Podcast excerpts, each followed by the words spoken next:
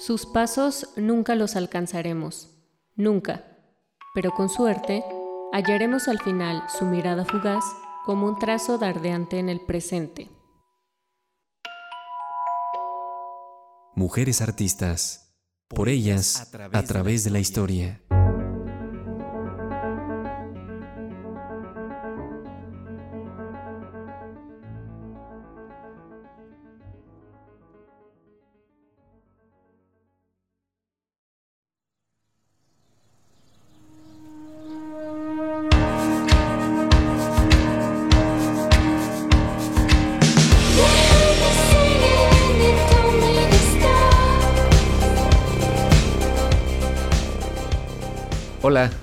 Espero estés muy bien. Soy Mario Vargas y me siento contento de que nos acompañes. Ahora le dedicamos este programa a la fotógrafa mexicana Lola Álvarez Bravo. Lola Álvarez Bravo. Para conocer más sobre su vida y obra nos acompaña la escultora Angelina Pérez, a quien recibimos con mucho gusto en Radio Universidad de Guanajuato. ¿Cómo estás, Angelina? Gracias por venir. Muchísimas gracias. Yo también estoy muy contenta de estar aquí, Mario. Muchas gracias también, Sandra de, esta invitación. Ha sido un proyecto que me ha gustado llevar a cabo, ¿eh? La he pasado bien. ¿Qué te parece si escuchamos primero su biografía? Lola Álvarez Bravo capturó parte de la esencia artística y social del siglo XX mexicano con la maquinaria de su obra. Poemas fotográficos como En su propia cárcel intrigan nuestra realidad con los múltiples significados ocultos que emanan de sus fotos. Por su creatividad, diversidad y estética de trabajo, logró ser la primera mujer de origen mexicano en ejercer esta profesión, la primera fotomontajista y la primera fotomuralista del país. Mujer de ideales, trazó fuertemente sus posturas a sus capturas, como señala Teresa Mencheli Pérez. Lola fue coherente con su postura humana e ideológica, crítica de su época y contexto, así como solidaria con otras mujeres que se aventuraron a explorar y destacar en profesiones y actitudes que se consideraban exclusivas de hombres.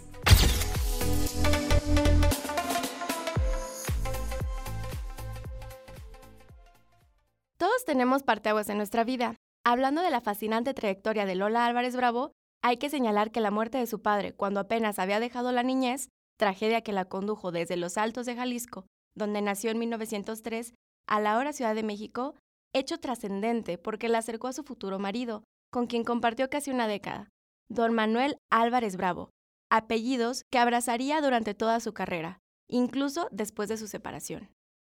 Su nombre real es Dolores Martínez de Anda. Se sabe que tuvo una vida acomodada, pero no exenta de dificultades. En su apogeo fue gran amiga de María Izquierdo y Frida Kahlo. De esta última, su fotógrafa personal y promotora de su primera exposición en 1953 en la Galería de Arte Contemporáneo en México, que ella misma fundó, por cierto, en 1951. Sobre este momento existe un material importantísimo. Te invito a escucharlo en una entrevista realizada en 1970 lo que comenta sobre el carácter de Frida es increíble. Señora, usted organizó la primera exposición de los cuadros de Frida. ¿Cómo fue eso? Ay, afortunadamente sí. Es una de las satisfacciones más grandes que me quedaron, porque el homenaje lo tuvo y en vida y lo pudo gozar. Logramos tener cerca de ciento y tantas obras. Pero una vez ya anunciada la exposición, me avisa Diego que Frida estaba muy enferma, pero que no prescindía de la idea de asistir y que había consultado con el doctor y el doctor le había dicho que le haría más daño no ir que ir, que así es de que iba, pero que me iba a mandar una cama para que la acostara. Pues yo no podía decir que no. Claro. Nos pusimos casi la víspera a desmontar una parte para que se instalara la cama. Cerramos la galería ya limpia, esperando que llegara Frida para que se abriera. Empezamos a ver un tumulto terrible por la calle. Se interrumpió el tráfico, la gente ya me tiraba este, la reja para entrar. Yo me alarmé mucho y hablé a Coyoacán a ver qué pasaba y me dijeron, ya salieron para allá. Pero así sencillamente ya salieron. Dije, bueno, no tardan en venir ni cinco minutos. Les avisé a las personas que estaban cerca de la puerta que no tardaba en venir Frida, que ya se iba a abrir la puerta, pero que íbamos a dar margen a que ella llegara. cuando empiezo a oír motocicletas y sirenas, quién sabe cuántas cosas, y ha sido la impresión más terrible para todos los que estábamos presentes a la inauguración y el único caso en el mundo de las artes plásticas en que un pintor se presenta, bueno, perdón, a inaugurar su exposición en una camilla. Lola se codeaba con los referentes y símbolos del arte mexicano, Tina Modotti o David Alfaro Siqueiros, por mencionar un par, con quienes ya compartía la función social de plasmar la mexicanidad en el arte, pero su obra trasciende a ese momento. Ya para 1934, tras dominar los secretos fotográficos de Don Manuel y salpicada del influjo artístico que la rodea, Weston por aquí, Cartier Brenson por allá, o Tina Modotti, de la que incluso hereda la cámara, desarrolla una estética experimental fascinante de donde nacen reconocidos fotomontajes, fotomurales o fotogramas. Basta recordar la foto, unos suben y otros bajan de 1940 para materializar en la mente la belleza temporal de su propuesta narrativa. Mujeres artistas, por ellas, a través de la historia. ¿Qué te atrapó de su obra y por qué es importante recordarla, Angelina? Cuéntanos. Bueno, ha sido considerada como la primera fotógrafa mexicana. Yo creo, sobre todo, no porque fuera la primera fotógrafa como tal, pero sí como la primera fotógrafa que es una profesionista de este arte, ¿no? Y es una, es una mujer que tiene muchísimas facetas que les iré contando, pero es un figurón dentro de la, del arte del, de la posrevolución y la reconstrucción de México. Bueno, también yo creo, ¿eh? el momento histórico te marca.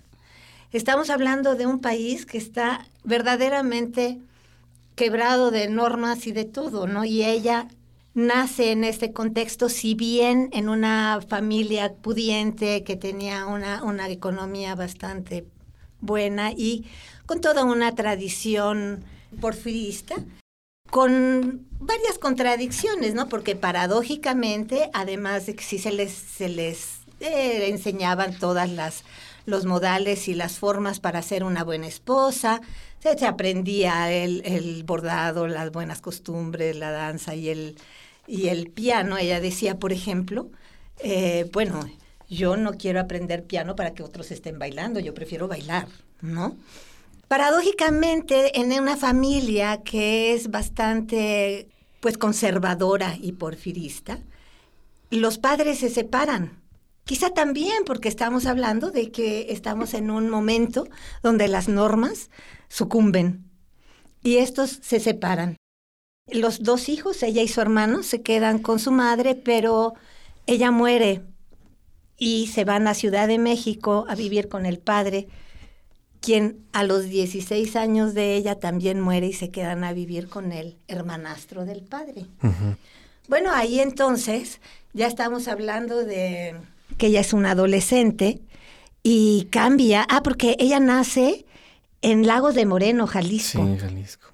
Y se muda a Ciudad de México. Es un cambio importante Ciudad de México en ese entonces más o menos tiene un millón y medio de habitantes. Todo el mundo miraba a la, Ciudad de México en ese momento después de la revolución. Después de la revolución, es una, claro, la inmigración a las, a las ciudades empieza a ser muy importante durante esa época.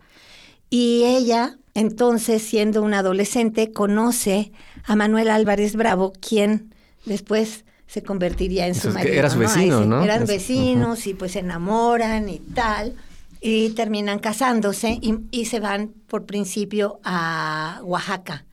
En Oaxaca están en, a principios de los 20, como por el 24, 25 se casan, y él, que para entonces eh, vivía de ser un contador, pero ya desde muy chico estaba tras la cámara, decide de ya dedicarse a la fotografía y viven pues con escasos recursos.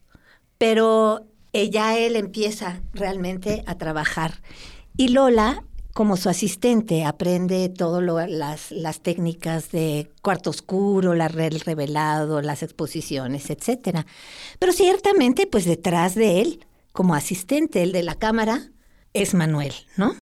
Y bueno, más o menos en el 27 regresan a Ciudad de México, pero ya para entonces Lola tiene toda una visión del, de la humanidad que se vive en el campo, el, el de menor recurso. El, México en esa época es básicamente agricultor, vive en una economía primaria completamente, ¿no? Y eso es lo que ahorita, eh, en lo que ahora pone el ojo Lola, ¿no? En esta realidad muy campesina. Y regresa a Ciudad de México y Tina Modotti, quien había sido eh, maestra incluso de Álvarez Bravo, se vuelve una amiga cercana y además empiezan a tener una cercanía con todos los artistas que después fueron los muralistas y entablan una gran relación con Siqueiros, Tamayo, con Rivera, Juan Soriano, eh, Diego Rivera, eh, mi mujer es como, como María Izquierdo, quien se vuelve una de sus grandes amigas. Naui Olin, todos ellos que son finalmente los artistas de la posrevolución y la formación del nuevo, la reconstrucción mexicana, ¿no? Con una mirada ahora hacia el interior de México. Se, se, deja de, de, ver como el arte europeo y desde luego están todas las influencias europeas, no es algo a lo que se puede abstraer, ¿no? Pero ya no como una mirada europeizante, como ciertamente había sido desde luego el porfiriato, ¿no? Y es un momento muy nacionalista, muy de reconstrucción y con muchos acontecimientos bélicos pasando, ¿no? Para el 17 o para el 14 ya tenemos la Primera Guerra Mundial. México todavía vive el caudillismo, eh, las revueltas. Eh, en el contexto internacional, la Revolución Rusa también. La Revolución Rusa, por supuesto, la Revolución Bolchevique, que tiene en, en, el ánimo de estas personas que estamos hablando, de este grupo y, por supuesto, en, en Lola, una repercusión muy importante a nivel filosófico y de ideales marxistas-leninistas, ¿no? Y bueno, además de ello, tienen a Cartier-Bresson, que viene a México, eh, Weston y Modotti, o sea, tiene unos figurones. Y ella tiene todos estos personajes que la circundan y que evidentemente van a tener una influencia en su arte. Desde luego que uno de los más que la ha influenciado es su propio marido, ¿no?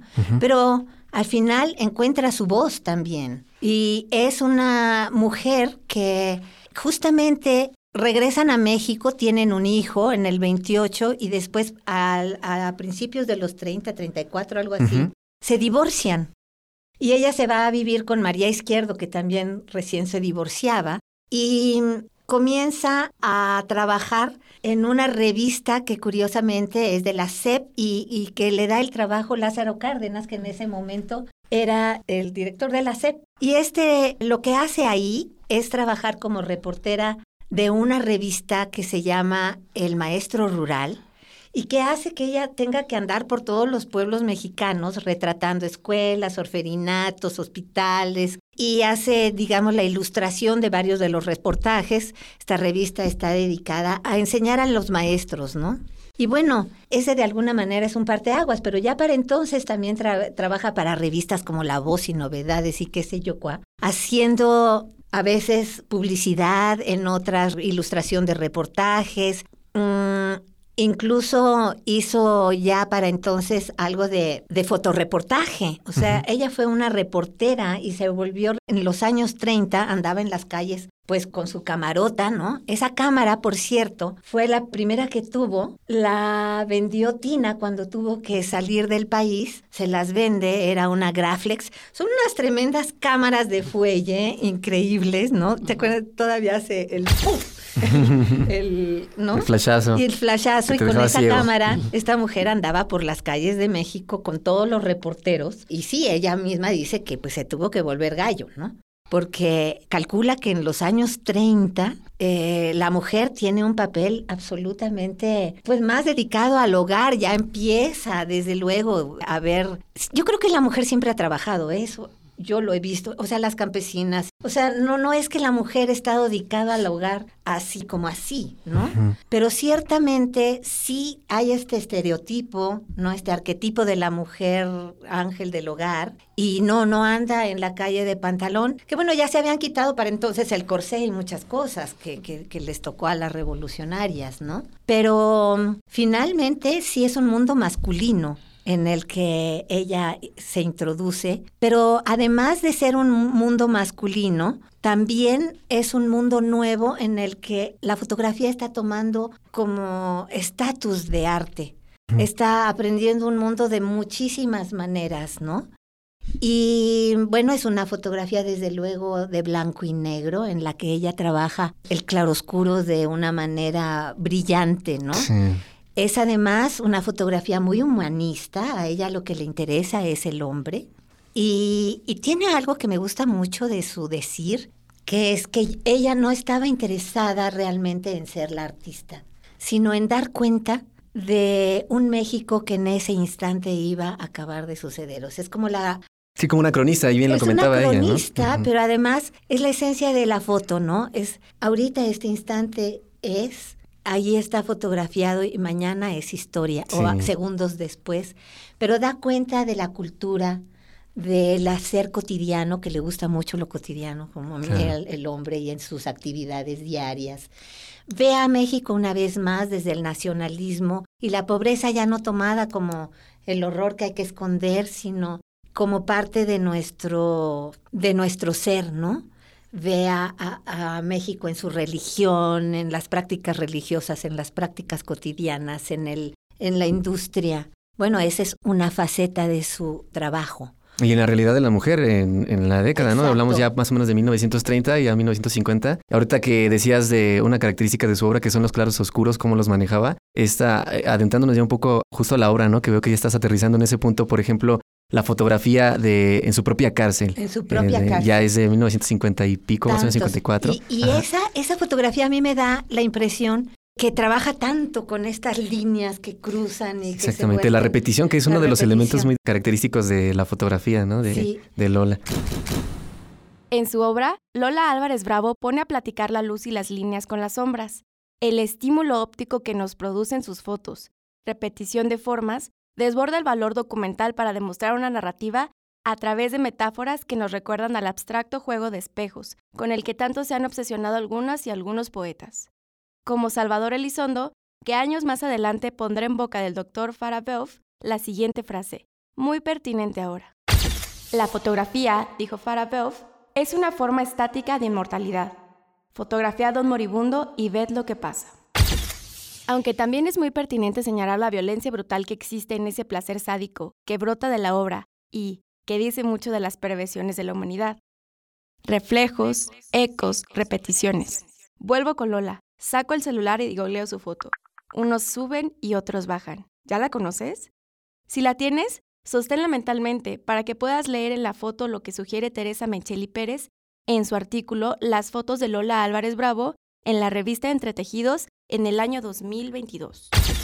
En unos suben y otros bajan, Lola crea un diálogo entre las sombras y las líneas verticales que provocan una metáfora visual entre la extensión de las escaleras metálicas y el tránsito de las personas sobre ellas.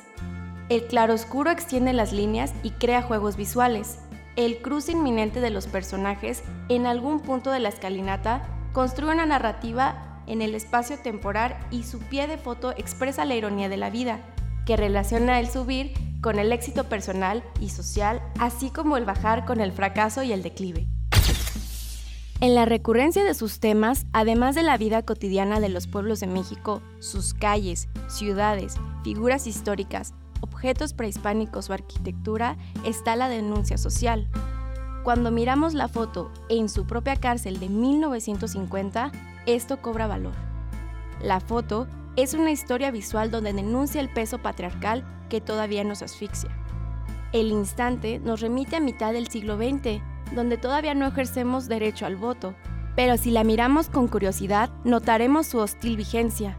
Es la prisión del miedo ante la violencia en todas sus manifestaciones que nos impide realizarnos plenamente hoy en día.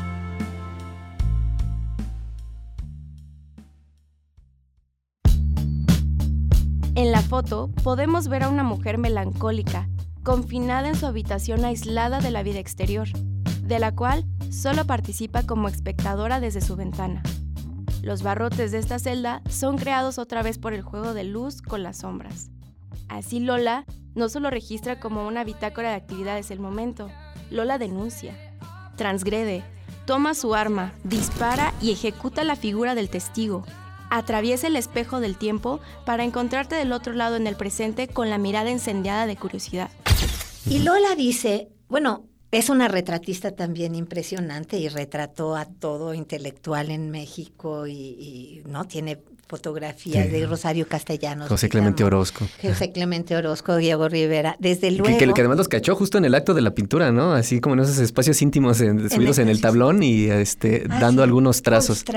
Yo creo que ahí ves esa influencia, ¿no? Sí. Yo- de- tiene que haber tenido mucha influencia de todos ellos, de Weston, lo puedes ver en una u otra de sus fotografías, pero también es una persona que, que sí tiene un estilo propio, Por supuesto. un decir muy importante, ¿no? Y tiene esta característica también como que no es intrusiva con la cámara. Eh, hace estas tomas de perfil, estas tomas de atrás y lo que decía Sí, con, con los diferentes ángulos, ¿no? de la mujer. Sí. Es alguien que va a cambiar Sí. por la imagen el estereotipo de la mujer, que es la musa, que es no suave, que, que, qué sé yo, ¿no? Para convertirla en una mujer poderosa y en una mujer que es pues de carne y hueso también, en su trabajo, en su, en su ser madre esto o aquello. Pero en ese sentido también es una mujer que políticamente está comprometida que ha trabajado en, en asociaciones de pro derechos de la mujer, que es parte de esta liga de escritores y artistas revolucionarios y que justamente trabaja no solamente en el ámbito de la foto como una forma de arte o de periodismo, pero también como una forma política en la que, por ejemplo, esta asociación, el interés que tenía en ese momento, pues estamos hablando también ya de los 30, cuando el fascismo está en auge. Y esta asociación lo, lo que pretende es hacer conciencia del fascismo y desde luego tienen una postura pro la revolución bolchevique y llevar el arte a las masas, tener una comunicación con, con el proletariado y que éste tenga una representación a sí mismo en estos murales y en el arte en general. Como eh, otro ejemplo que se me viene a la cabeza de esto que estás comentando es una fotografía donde hay un niño que está soñando, ¿no? El niño el soñando, sueño del el sueño del niño pobre, ¿no? Y arriba pues están cayendo unas monedas enormes después de una máquina que es justo también pues otra de las atribuciones, aportaciones que tiene Lola Álvarez Bravo como... eh, El eh, fotomontaje. exactamente, el fotomontaje, ¿no? Parte de su creatividad o de la innovación que ya se Ya se llevaba a cabo en Europa, Ya se llevaba, pero que sí. implementa muy bien de manera activa con esos temas políticos, ¿no? O sea, Claro. denunciando, por ejemplo, el capitalismo con esa imagen de un niño.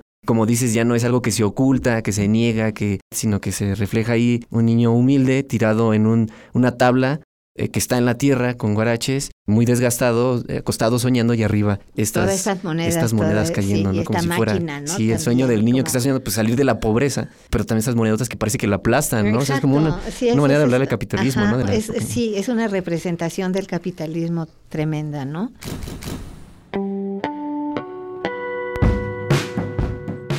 Por su creatividad, diversidad y estética de trabajo, Lola Álvarez Bravo logró ser la primera mujer de origen mexicano en ejercer la foto como profesión, la primera fotomontajista y la primera fotomuralista del país.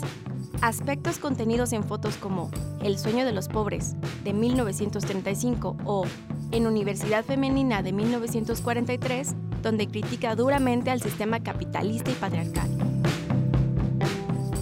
Lola Álvarez Bravo trenzó sus posturas a sus capturas, usando el arte fotográfico para anodarlas. Dina Comisarenko Mirkin, en su artículo La representación de la existencia femenina en Tina Modotti y Lola Álvarez Bravo, de 2008, desde una perspectiva de género desarrolla la representación de las mujeres indígenas, la maternidad, la infancia, el retrato y la condición social de las mujeres destacando algunos aspectos de ser mujer y remarcando los perniciosos y cuestionados estereotipos impuestos por la sociedad. Así, frente a las fotos que realizó Lola a las mujeres indígenas en Oaxaca, Dina comenta. Enfatizan la explotación y la indolencia frente a la insostenible iniquidad e injusticia a la que las mujeres indígenas seguían sometidas en pleno siglo XX y su consiguiente dolor y sufrimiento que tristemente parece prolongarse en los albores del siglo XXI. También pone de manifiesto el símbolo de la solidaridad que plasma Lola entre mujeres con su bellísima foto La Visitación, de 1934. Dina señala que la foto evoca al observarla las claves del éxito y de la singular idiosincrasia de la sociedad itzmeña, que consiste, ciertamente, en la solidaridad establecida entre mujeres. Visto esto desde otra perspectiva, en el tema de la maternidad, destacamos la foto de De generación en generación, de 1950, donde Lola captura el cariño de una madre que sostiene en sus brazos a su criatura, pero sugiriendo con el énfasis en las direcciones opuestas de sus miradas, cierta distancia en el tiempo lo que las hace diferentes y al mismo tiempo las une.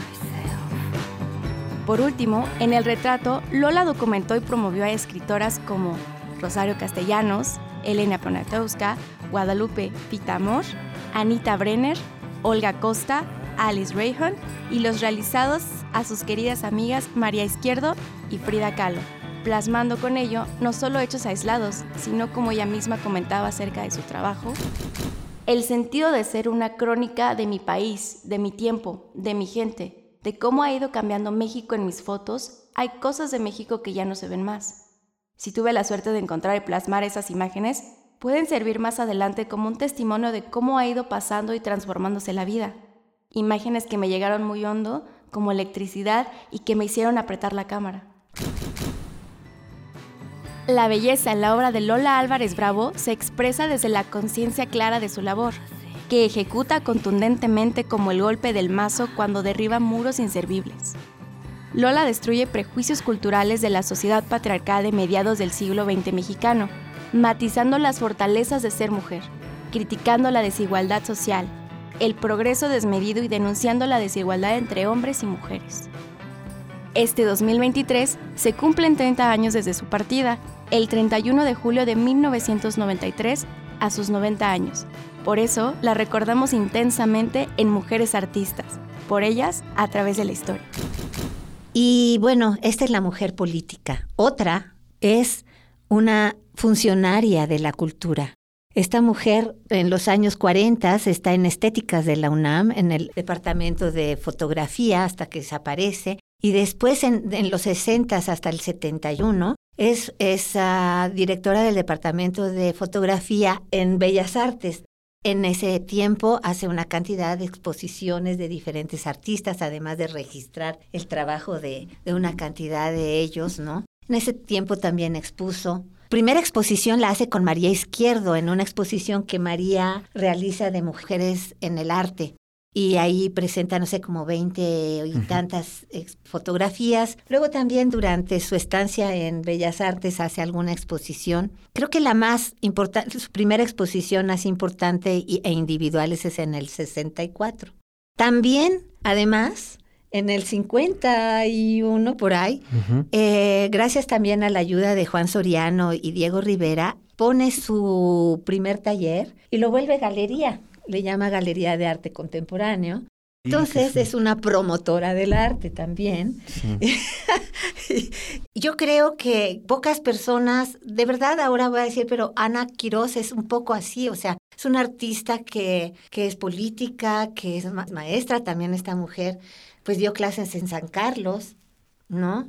Y así Ana, comprometida políticamente, es promotora del arte, es productora de obra, en fin, creo que durante la época que estamos hablando hay una verdaderamente, un hervidero cultural y ahí les va que también se mete con los políticos. Esta mujer retrató a cuanto político, pero por ejemplo estuvo en la campaña política de López Mateos.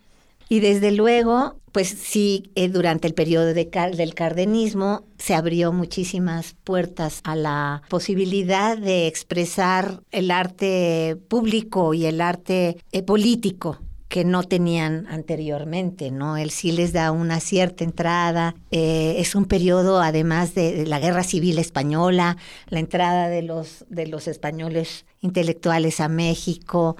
Es un fervor y un hervidero de acontecimientos importantes que no sé, yo me pregunto, ¿cuándo dejan de, de existir, no?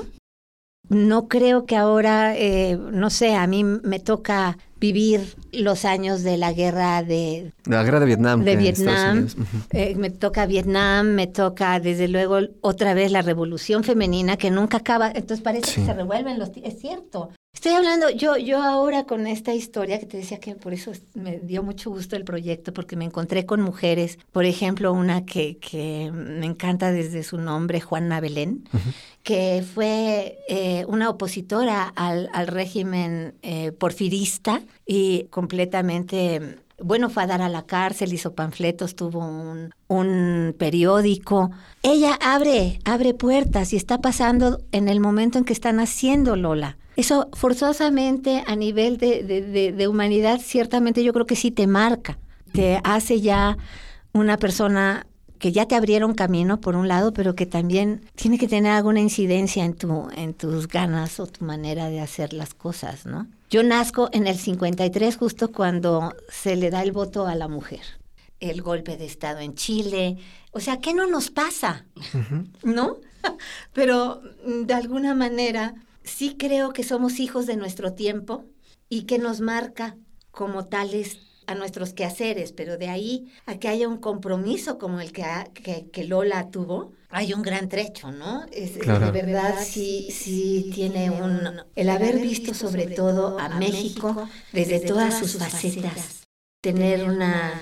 No sé, sí, pero su compromiso es lo que a mí me, me parece mucho más importante, incidente en en nuestra cultura aún.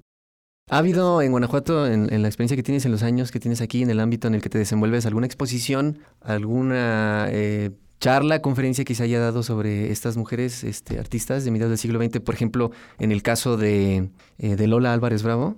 ¿Crees que considerarías que sería una, eh, una buena propuesta para público conocedor de arte y quienes disfrutan nada más del arte, ¿no? Como un placer. Ay, seguramente que sí. Sí, sí, sí, por supuesto, sería importante. No, no lo, no lo he visto. De hecho, conseguir libros sobre Lola Álvarez Bravo no es fácil. Hay, bastante material en, algo de ¿eh? Manuel, pero así, pero claro, ¿no? Sí, claro. Pero yo te hablo, los libros físicos. Un libro sí. No, tengo de Manuel, ¿no? es así, un poco, pero desde luego creo que, que por eso también es muy importante, ¿no? Sí, claro. Echar una mirada a estas mujeronas que, que hicieron gran arte y gran historia. Gran historia, por ellas a través de la historia. Bueno, pues llegamos al final. Angelina Pérez, muchísimas, gracias, por habernos acompañado, por estar aquí, por tomarte el tiempo y platicarle con tanta emoción. Este, pues, sí, estaba yo muy emocionada. sobre la vida de Lola Álvarez Bravo. Sí, de verdad sí me, me parece que, que, vale la pena. Yo conocía su trabajo, pero conocerla desde este punto fue, fue muy, muy importante. Muy bien, pues esperamos verte pronto de nuevo por acá, te escuche en nuestra auditorio. Hasta luego. Mario. Gracias, Sandra, otra vez. Sandra, Sandra que aquí está presente con nosotros. Este, pero calladita. Pero pues bueno, aquí observando, a quien agradecemos también por supuesto para llevar a cabo la realización de ese proyecto. Te invitamos a seguir pendiente. Estaremos platicando sobre la vida y obra de Nahue Olín, Angelina Belov, María Izquierdo, Alice Raón, Aurora Reyes, Remedios Varo o Celia Calderón. Antes de despedirme quiero agradecer a Mariana Díaz Leos por prestarnos su espléndida voz para los materiales. Pero, sobre todo, quiero agradecerte a ti por acompañarnos. Por favor, no dejes de escribirnos a nuestro número de WhatsApp 473-147-5568. Recuerda que puedes escucharnos también en streaming, en Spotify o en nuestro canal de YouTube como Radio UG. Soy Mario Vargas. Hasta la próxima.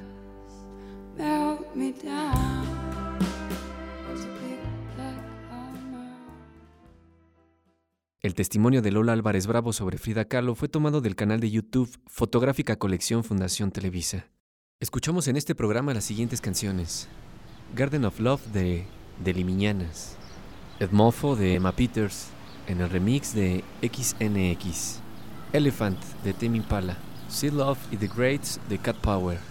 The Anxiety de Willow y Tyler Cole. Y por último, Te dejamos con la canción Sprawl de Arcade Fire.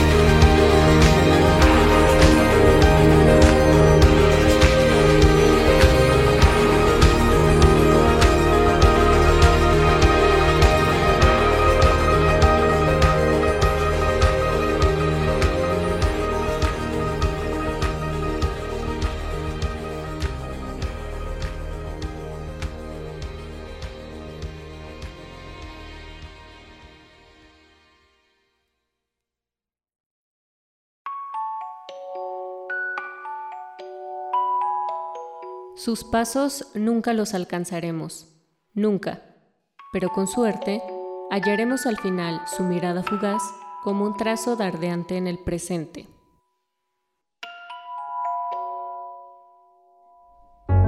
Mujeres Artistas por ellas a través de la historia es una producción para las audiencias de Radio Universidad de Guanajuato, realizada por Sandra Verónica Villanueva y Mario Vargas.